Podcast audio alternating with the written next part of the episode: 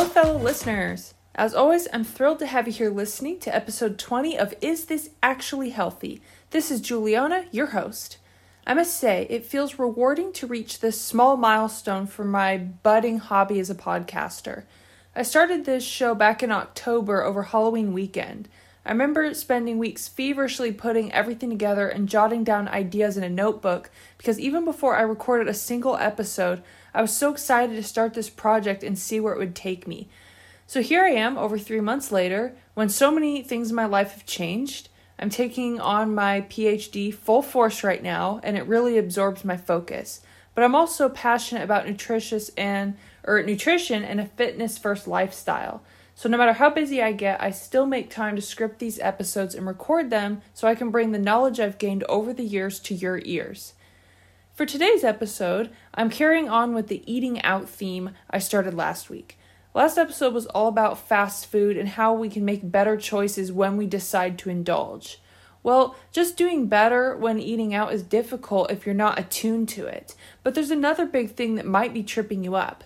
That is the fact that you may be selecting what you think are healthier restaurants, but these are in reality a wolf in, sheep's clothing.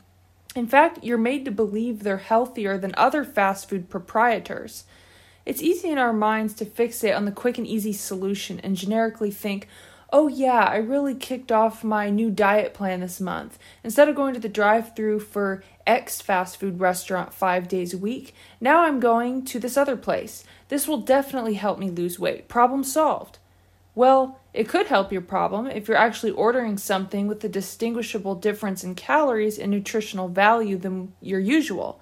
But if not, you may just be contenting yourself because you're eating at a healthier restaurant, you're thinking, okay, I well I ordered a better meal, and you don't think too much of it.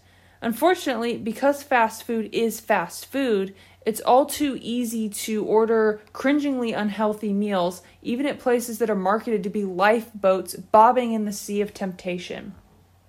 I'm going to discuss one of my favorite examples. Not only is this place touted as one of the gold star healthy places to grab fast food, but I personally know a lot about it because I worked there off and on during my college years. I probably don't have to describe to you the far reaching influence of Subway restaurants across the globe. Even moving here to Australia, I see them just as commonly as in the US, and I guarantee that even if you don't eat at this place, you see them everywhere. The fact that eating at Subway or any other known healthy restaurant it does not guarantee that you're making a healthy choice there. Have you heard about the Subway diet? I do have to go into this because this is very intriguing. You may have heard of the Subway diet as a health fad, which was created and popularized in 2004 by Jared Fogle, who claimed that he lost over 245 pounds in one year by eating sandwiches from the Subway chain. Can you really just eat at a fast food restaurant and lose weight? Why not everyone just go out and do this? You get to eat fast food every day and magically lose weight. Although, if it were as simple as choosing to eat at Subway for lunch every day instead of another fast food restaurant, and then you can watch the pounds melt off, we wouldn't need any more episodes of this show. The caveat with this diet is that um, when I did a little research on it, it's not just eating at Subway and losing weight. In fact, it's a very highly regulated fad diet. The Subway diet includes having coffee for breakfast, a 6 inch turkey sandwich with a diet soda and chips or pretzels for lunch, and a 12 inch vegetable sandwich for dinner, again with a diet soda and chips or pretzels. This is very specific and pretty much takes away all the freedom of a normal, sane diet. And yeah, there's plenty of evidence out there showing that this diet, as another fad, just usually ends in failure anyway. The Subway diet is an extreme example of how health, health claims have been attached to certain restaurants. The problem is that people are brainwashed to walk into Subway and think they can order anything here because it's health approved. This is where the people go for a feel good fast food experience. After all, they have fresh fit options and have the slogan Eat Fresh pasted on the deli glass. Now, don't get me wrong, Subway can certainly be a very healthy choice, but it all depends on what you order. Not every sandwich or ways that you customize the sandwich are ideal. Don't think that you can order any old thing, skip the veggies, and still end up with something suitable at the end. The biggest problem is that people get into the delusion that just because their food has a sprinkling of vegetables on it, it gets an A plus. When in fact the base of the sandwich and the additives to it counterbalance the gains that you can get from a handful of lettuce. You can progress down the sandwich line and end up with something progressively unhealthy by the time they bag it up. Ordering one of the other premium subs, even just a 6 inch, could instantly start you off with 400 to 500 calories. And this does not include the calories from the cheese or the sauce or other additions to the sub. And especially bypass the tuna and the fatty BMT or spicy Italian. Just a quick tip the tuna is not a healthy go to. I know first firsthand how much full fat mayo is used to make it. Subway has a fresh fit menu with a list of lower calorie sandwich options, so the calorie conscious should at least try to start here.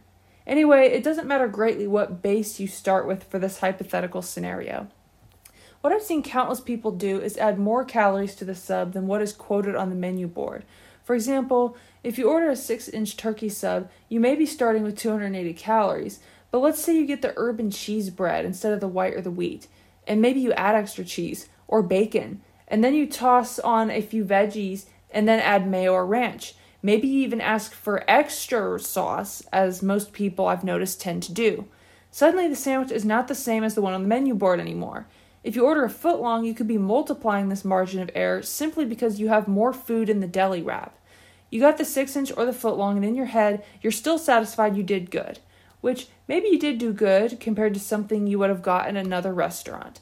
After all, you had the option to grab a bag of chips instead of french fries, and maybe you even went with the uh, diet soda or the water instead of the regular soda or the sweet tea. But let's point out just one thing. Is a bag of fried potato chips healthy just because it came from a healthy restaurant? If this was in your cabinet at home, would you rank it on the same degree of healthiness on your scale? Or do you happily just go with this option knowing it's better than the french fries you could have got elsewhere? Your safe bet if you're going to get any chips at all, is to go with a bag of the baked chips and save some of the fat and calories. I ate at Subway all the time when I worked there, and as the vegan nutritionist, um, I would order the wheat flatbread, pile on the veggies, go with the low calorie, dairy free sauces, and I always end up with something that I myself was comfortable eating.